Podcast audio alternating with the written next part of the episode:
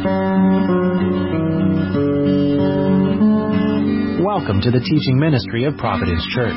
Our mission is to know, worship, and serve Jesus, the King of Kings and Lord of Lords, so that He's honored and His reign is powerfully proclaimed in central Illinois and beyond for the generations to come. It's our prayer that this message is a blessing to you.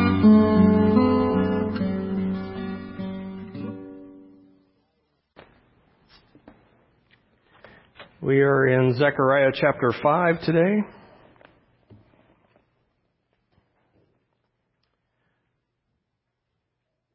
You're reading the whole chapter. You can find it.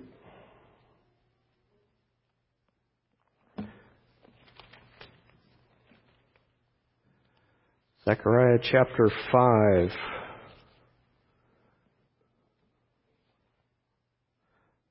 Beloved, we are about to feast on the life-giving Word of God. Then I turned and lifted up mine eyes and looked, and behold, a flying roll. And he said unto me, What seest thou? And I answered, I see a flying roll. The length thereof is twenty cubits, and the breadth thereof ten cubits. Then said he unto me, This is the curse that goeth forth over the face of the earth, of the whole earth. For every one that stealeth shall be cut off as on this side according to it.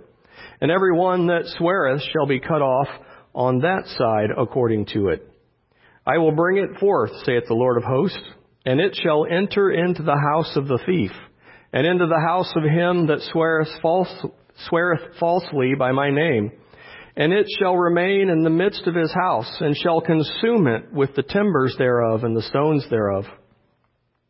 Then the angel that talked with me went forth and said unto me, Lift up now thine eyes, and see what is this that goeth forth. And I said, What is it? And he said, This is an ephah that goeth forth. He said, Moreover, this is their remembrance through all the earth. And behold, there was lifted up a talent of lead, and this is a woman that sitteth in the midst of the ephah. And he said, This is wickedness. And he cast it into the midst of the ephah, and he cast the weight of lead upon the mouth thereof. Then lifted up I mine eyes and looked, and behold, there came out two women, and the wind was in their wings, for they had wings like the wings of a stork. And they lifted up the ephah between the earth and the heaven. Then said I to the angel that talked with me, Whither do these bear the ephah? And he said unto me, To build it an house in the land of Shinar, and it shall be established and set there upon her own base. Let's pray. Father, we come to your word this morning with expectation. We come this morning with excitement, for we know that your word does not return to you void. And Lord, we pray this morning that you will send your Spirit, that He will minister to us, and that He will bless the reading and the preaching and the hearing of your word. We pray for the comfort of your Spirit. We pray that your Spirit will lead us into all truths and that your truths will set us free. In Jesus' name, amen. You may be seated.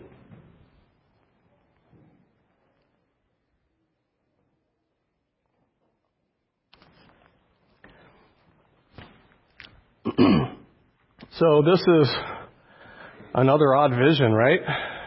Um, you thought the last couple were strange. This one, flying scroll that destroys houses. A woman in a basket with a lead lid. Two other women with stork wings that fly the basket off and take it into the land of Shinar. And once again, we're right there with Zechariah, right? Saying, what is this? I feel a little bit in these visions uh, like I've been tossed into the deep end of the pool with no swimmies. I'm supposed to be funny. Do you ever feel like that? Do You ever feel like the Lord is stretching you and challenging you and you're just grasping for something to hang on to? But I think it's a good time for us to go back and understand how we approach a difficult text. A text that may not be immediately clear or obvious. See, there's much wisdom that we've been given. We've been given this principle that says when you come to a difficult test, text, that you should rely on those texts that are more clear or more easy to understand to guide you through those that are more difficult. We also need to come to these kind of texts with an understanding of the general storylines or the general principles that Scripture as a whole teaches.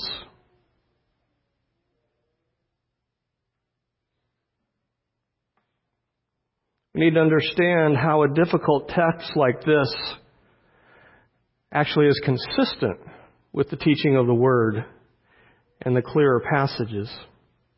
So how do we do that? How do we approach this kind of a text? Well, I very simply went back to the beginning of the book of Zechariah and thought, let's start there. Maybe there are some clues. And when I got there, I was quickly reminded the reason why we're in Zechariah is because of a comment in Ezra. Y'all remember this, right? Zerubbabel and Joshua rose up and began to build the house of God, and the prophets of God were with them, helping them. And in the very beginning of Zechariah, we read these words.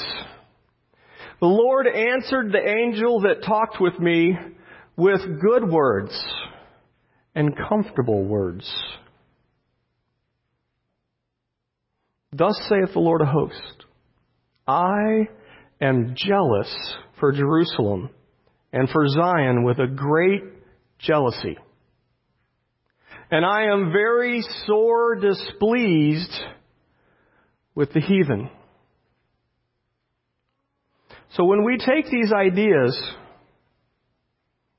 just from this little bit of insight into a couple other passages, and we say, the God of Israel is helping his people.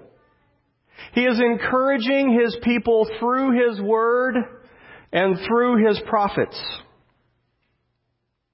The Lord speaks good and comfortable, comforting words to his people. The Lord of hosts is zealous for his people with a great jealousy. He is zealous. He is jealous. We might say he is crazy in love with his people, with his bride. The Lord of hosts is very sore displeased and angry with the heathen. We might say that he has a great anger in his angriness. He is angry. And as I think on these, this is actually a good summary of the entire story of scriptures. God is encouraging us. He is comforting us. He loves us. And He is angry at those who oppose Him. So as we approach this text, we must be able to find these elements in these words, no matter how strange they may be to us. So let's see if we can read through here and find these elements. So the first part tells us, Then I turned and lifted up mine eyes and looked, and behold, a flying roll. And he said, the angel, said to me, What seest thou?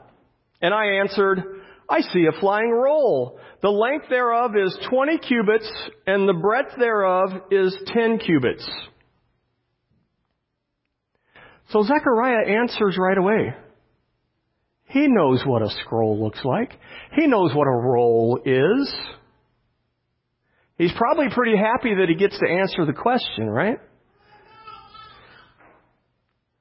He sees this roll or this scroll flying through the air.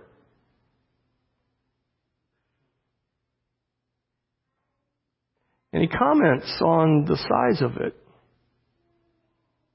And I wonder, I can't help but wonder if he's not a little alarmed.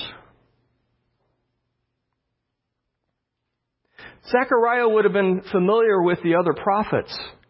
And Ezekiel tells us that he looked, and behold, he saw a roll, a roll of a book. And it was spread before him, and it was written within and without. And there was written therein lamentations and mourning and woe. See, this is the Word of God that he sees. And it is flying over the whole land. If you want a mental image on this one, think of kind of the classic Ten Commandments that you're used to seeing flying over the land, right? But as Ezekiel continues, he is told to eat the scroll. And I'm wondering if Zechariah is just not a little apprehensive that this thing is really big.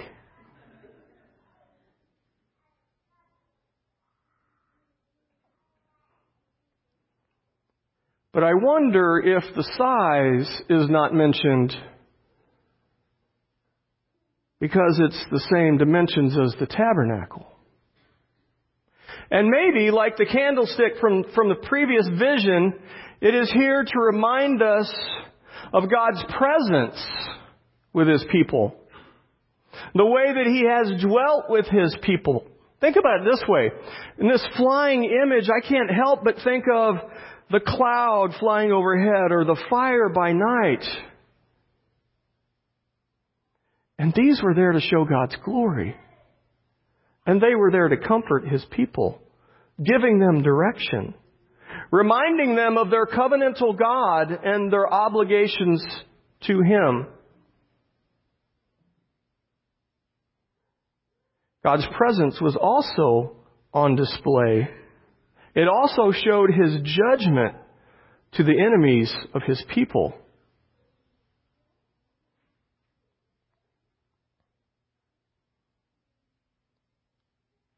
So we have the Word of God flying over the whole land. And Zechariah knows this vision. But the angel clarifies it for him. He brings it into tighter focus and he tells him in verse 3, This is the curse that goeth forth over the face of the whole earth. For everyone that stealeth shall be cut off on this side according to it, and everyone that sweareth shall be cut off on that side according to it. So the past couple visions God has shown us His great love for His people, for His bride.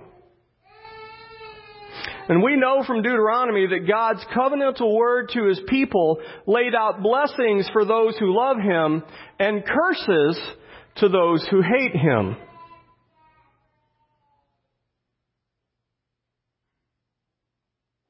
Behold, I set before you this day a blessing and a curse. A blessing if ye obey the commandments of the Lord your God, which I commanded you this day.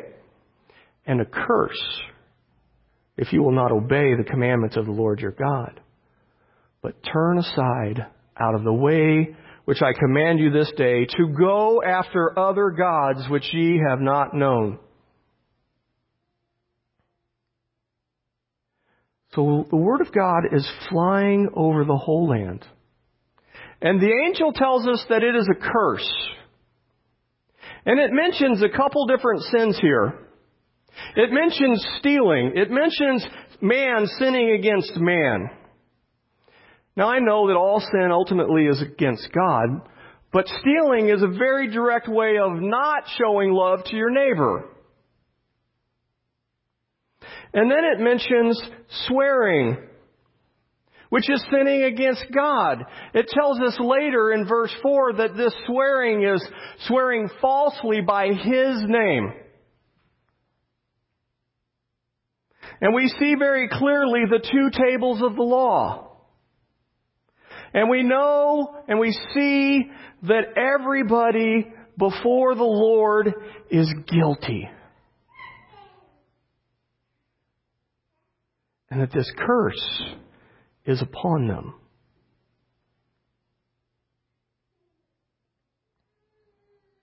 Now we also have to wonder what does this mean for God's people? As they hear this prophecy and they're told that God's word is flying over them and that it is a curse, what must they be thinking? And I go back to the sin of stealing that is mentioned here. And as we think back over our story, there is a time where God's people were stealing from Him. Do you remember what it was? God provided resources for His temple. And what did the people do? Do you remember? They used it to remodel their own houses. They stole from God. And then we can see from another prophet, Malachi, in the same time period, that these people had robbed God. You know this passage. We use it for our tithes and offerings all the time. And it says that they robbed God by not giving of their tithes and offering. And then as we look at the sin of swearing, swearing falsely by my name, we're looking at people that were not trusting the Lord. They did not have confidence that He was going to be faithful to His covenant. They did not believe His word that He was going to pardon them and prosper them.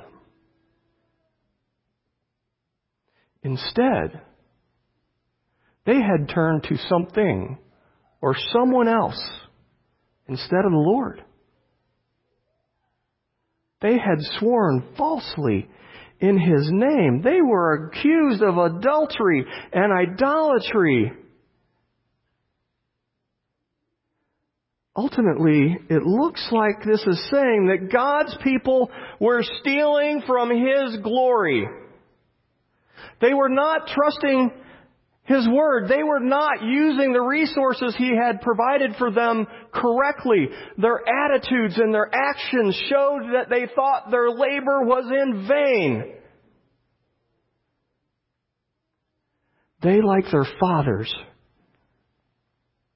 like their fathers before them, seemed to be more concerned about their own belly, more concerned about their daily comforts than about laboring for the Lord and building His house and building up His people and advancing His kingdom. See, they had, they had totally left off right worship. How can you really enter into worship of the one true God when you're pursuing all these false gods and all these dumb idols. So we see in God's people here basically a failure of faith, a lack of trust.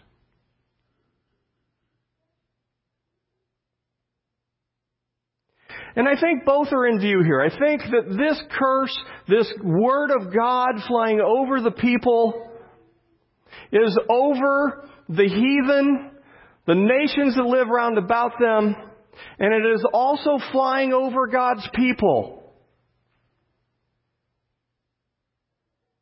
And we know that it's just not these two sins, right? For we know that breaking one point of the law means that you are guilty of the entire law.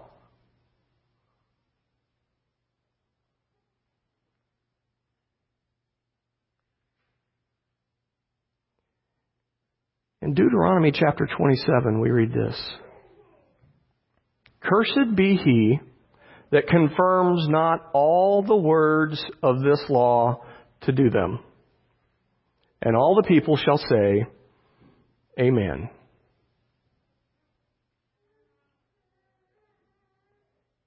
But see, man in his flesh,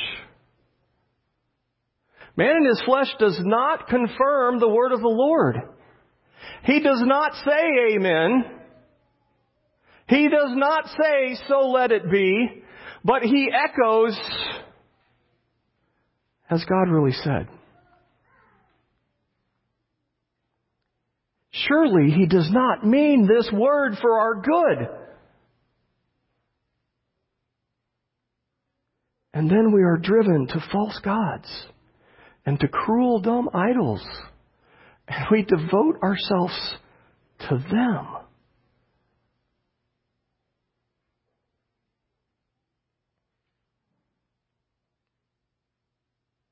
So the passage continues.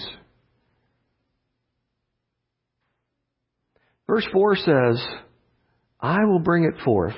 This is the word and the curse, right?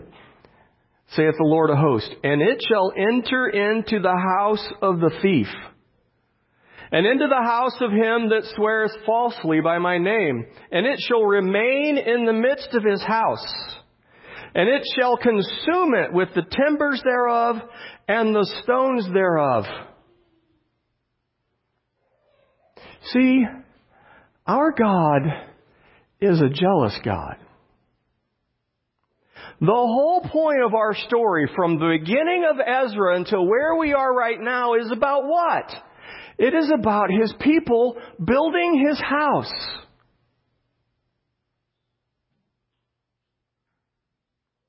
And they're prone to get distracted.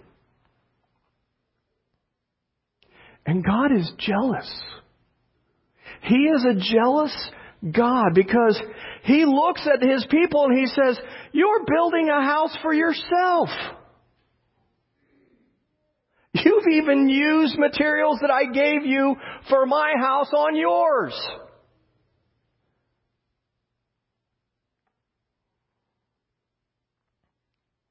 So the, so God of the covenant, He comes with His word and with a curse. And it enters in to the house. It enters into these families. It enters into these households. It enters into these false temples. And the Lord dwells there. And what happens? Do you see? The house is consumed.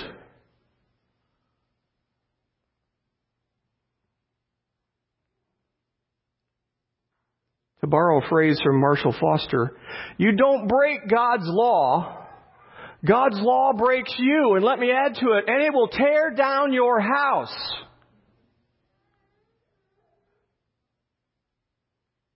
The, the Lord is jealous for His own house. He will not tolerate houses and temples dedicated to someone or something else.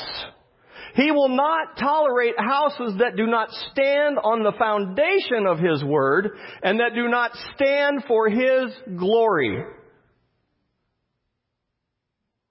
The Word of God, the curse, tears down these false temples.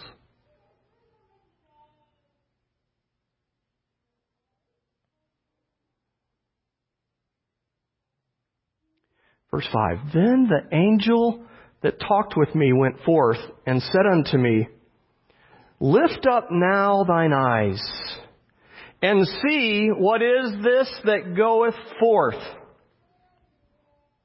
Here is the command for Zechariah. Here's the command for God's people, for you. It says, pay attention. Here's the point. Lift up your eyes and see your God. Behold your God. The Lord of hosts has roused himself in his holy habitation. He is coming to shake his hand against those who will not bow the knee to him.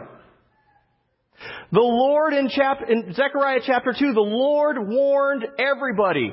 He said, I'm coming in judgment. You who are still in Babylon, flee.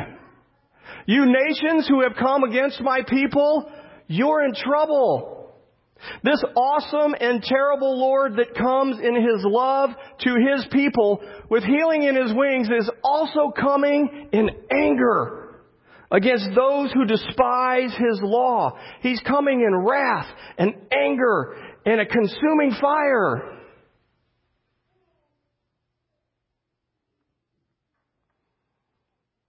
But I'm getting a little ahead of myself here. Because there's some more explanation needed here. And in verse 6, Zechariah says, um, okay, but what is it? And he said, This is an ephah that goeth forth. And he said, moreover, this is their re- uh, resemblance through all the earth. This is a little like the previous verse or the previous vision that sometimes when we get the explanation, it's not real clear. It's not a nice simple answer like we want. See, unlike the scroll before, Zechariah doesn't know what he's seeing. There's an ephah. An ephah is a, a measurement. It's, say, like you want to measure out wheat, right? Think of like a bushel basket. It's not quite that big. It's just a little bigger than half that. But he sees an ephah.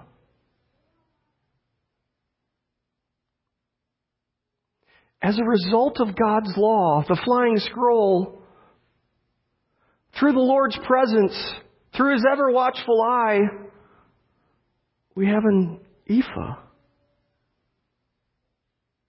What does it mean?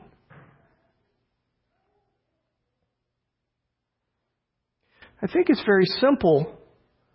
It's just the way that the Lord is gathering up sinners. He's gathering up sin. He needs to remove it from His presence.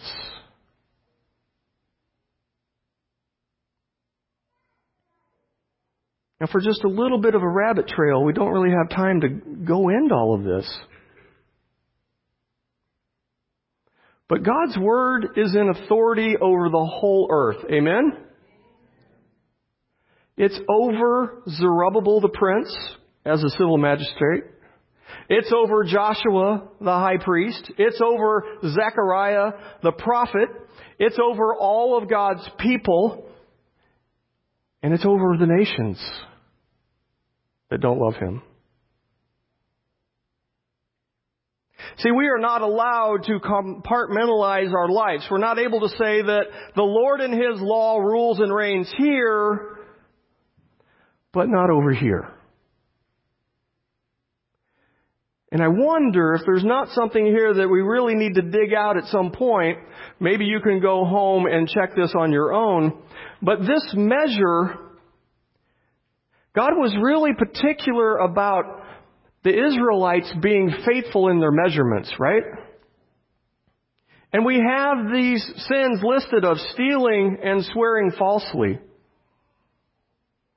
I believe there was sin amongst the Israelites and obviously amongst the nations who were there in their business dealings. See, not only is God's law over the civil magistrate, not only is it over the church, not only is it over the individual, but we also have to understand that in our business dealings, we must be faithful to God's law. It's a little bit of a rabbit trail. So we have God using the ephah as a tool. He's going to gather up, right? And behold, verse 7, and behold, there was lifted up a talent of lead. And this is a woman that sitteth in the midst of the ephah. And he said, This is wickedness. And he cast it into the midst of the ephah, and he cast the weight of lead upon the mouth thereof. I'm with Zechariah here. What is this? This is an ephah. This is a woman. What is it? And the angel replies, This is wickedness. The Lord is gathering up wickedness from the land. Is this the sins, former and present, of true Israel? Is this the sins and the filthy garments of false Israel that has not been taken away by the angel of the Lord? Or is wickedness the sins of those who oppose the Lord and his Christ? Is this wickedness the sins of the mountain before Zerubbabel, the opposition? I believe it's all three. All three of these are holding back the exiles, the returned exiles, from completing their God appointed duties and obligations, the good works that they've been ordained to walk in. It tells us that the woman is wickedness. She is the harlot. She is Babylon that draws men to bow down and to worship false gods and dumb idols. The woman is wickedness. She is unfaithful Israel. She is the unfaithful bride.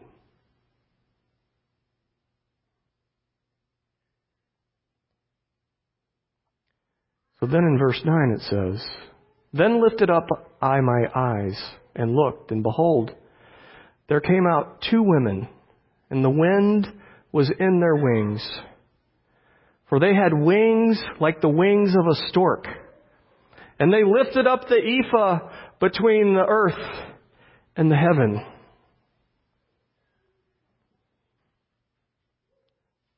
Lift up your eyes and behold the glorious work of the Lord.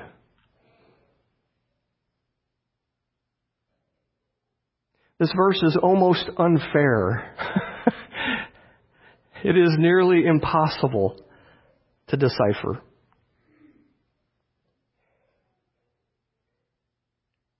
But we see that the flying curse becomes flying deliverance, flying judgment, flying justice. Cleaning the land on the wind of the wings. The Lord's healing His people in His wings between heaven and earth, flying between heaven and earth, blessings and curses.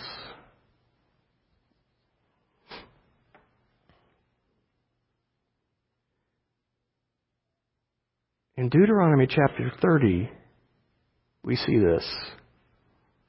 I've read it many times to you as a congregation, and I will continue to do so. Deuteronomy chapter 30.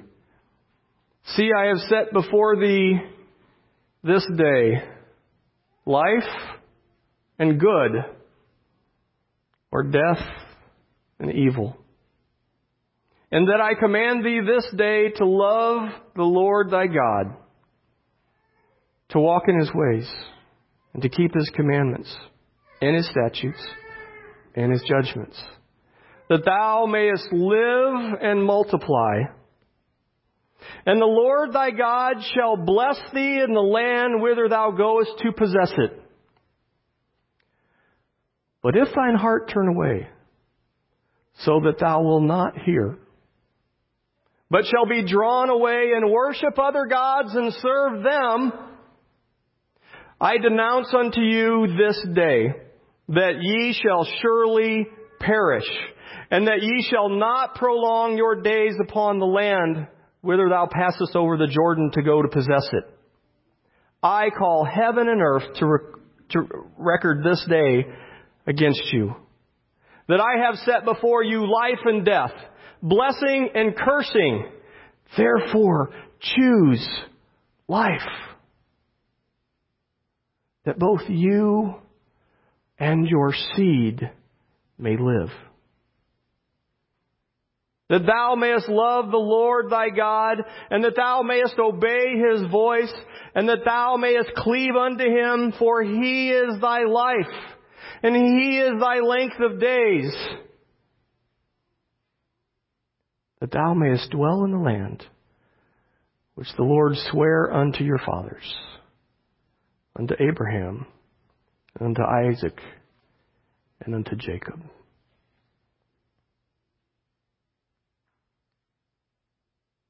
In verse 9, I see the Lord gathering up sin and gathering up wickedness. He is removing the opposition from his people. And then Zechariah asks a fair question in verse 10. He says, Where do they bear the ephah? Where do they take it?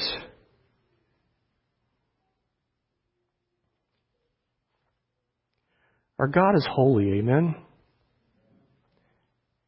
And He can't be in the presence of sin. We're told in Zechariah chapter 3 that He will remove the iniquity of that land in one day.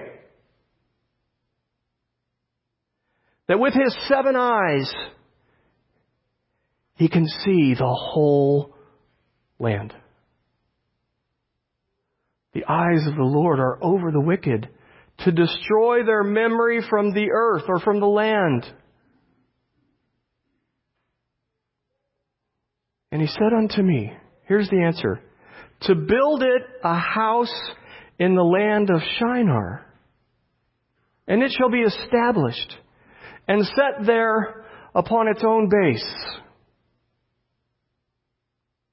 Wickedness is removed. It is carried off to the land of Shinar.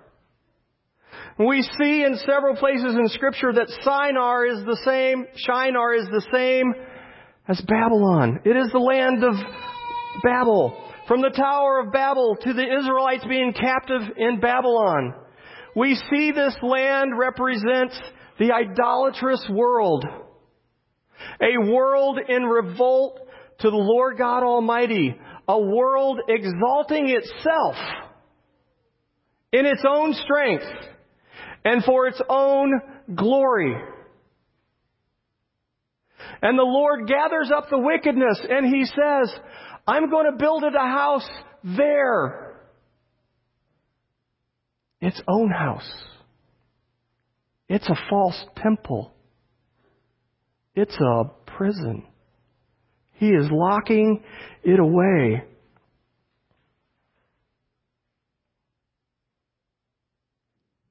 The wickedness that is the heathen roundabout, the opposition, the mountain before Zerubbabel is removed. The wickedness that is the unfaithful bride is removed. The temple, the house, and the family of God is purged of all those that actually hate the Lord. The wickedness that troubles the true Israel is removed. As with Joshua the high priest. As far as the east Babylon and Shinar. As far as the east is from the west, which would be the land and Israel and ultimately the garden. If you would, turn with me to Psalm 103. I want you to see the work of the Lord.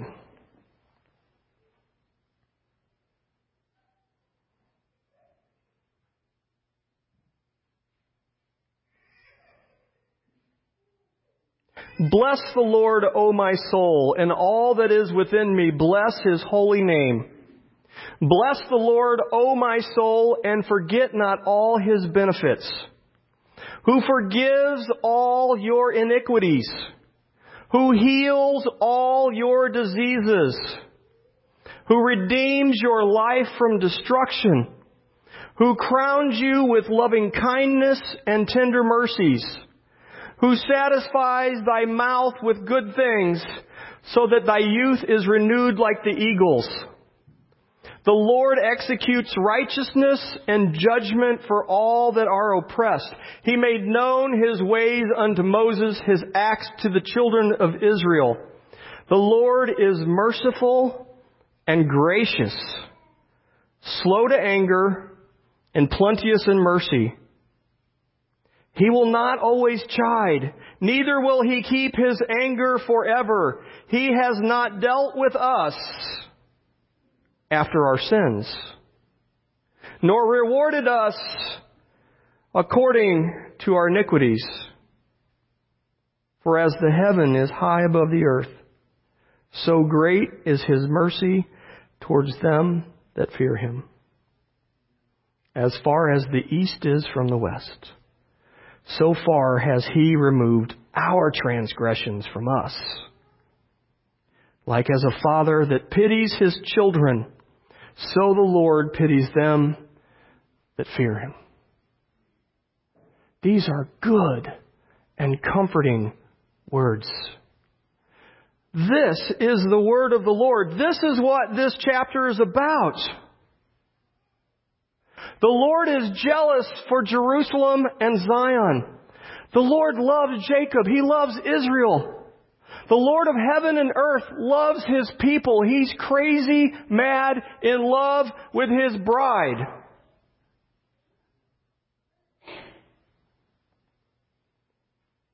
See, God, in His vengeance against the Jews, could not have ceased except by cleansing them from their sins and by renewing them by His Spirit.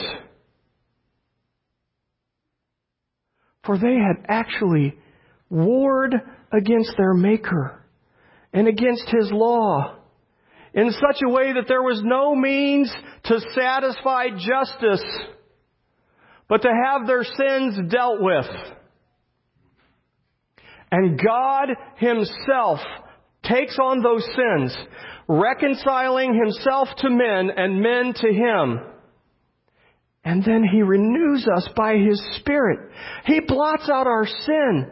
He forgives our iniquity. Our guilt is no more. And He regenerates us so that we can love Him and so that we can serve Him and so that we can resist the devil.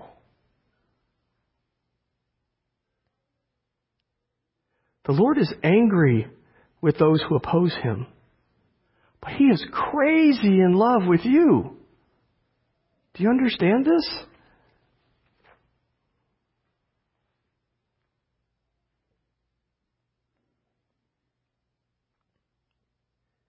When we approach this crazy vision, when we started out this morning, I laid out some very basic principles. And I think we see that in this chapter.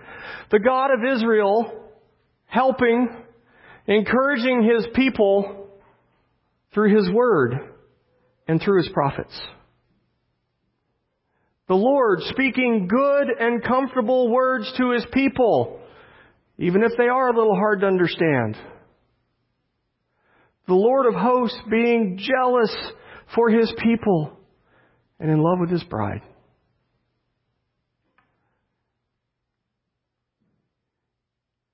and the Lord coming against those who hate him. We've seen that in today's passage. The point of today's passage is that the Lord loves us so much that He removes sin as an obstacle. He has taken your sins. You bear it no more. He purges his body, his church, his bride. Those who are false professors, he carries off to Shinar. And the sin that opposes his church, the sin that opposes his people, the world, the flesh, and the devil have been carried away as well. The Lord reigns over those. You see, the Lord of hosts has roused himself. Do you know this word? Our great warrior king, in his anger, he stands up and he draws his sword. All those who oppose him will be silenced by his terrible glory. All of the obstacles, all of them, all the obstacles hindering the advancement of the gospel, the advancement of the kingdom, and the success of you, his people, who've been called to carry out the Great Commission and to build him a house for his name. Every mountain leveled. Every valley raised up. The crooked made straight. The rough places made smooth.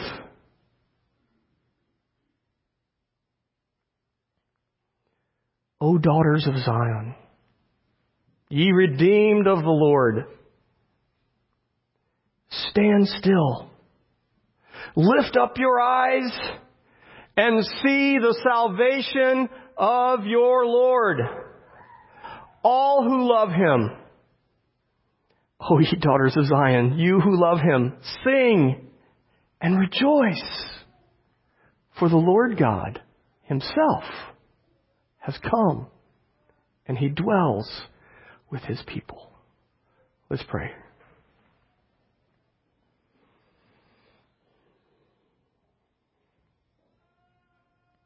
Father, you are a great and mighty and awesome God.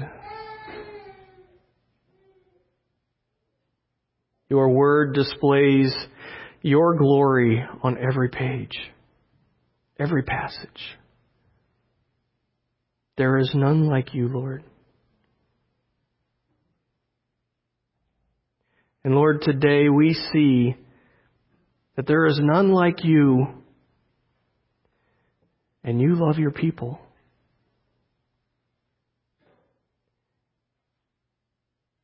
You have removed our sins from us. You have taken away the wickedness that hinders us. You've thrown it into the pit. You've bound it with Satan, thrown it into a lake of fire.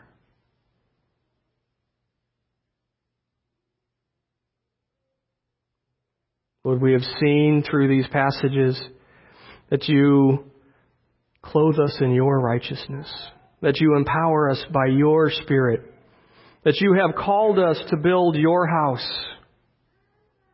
And to this, Lord, we say yes and amen.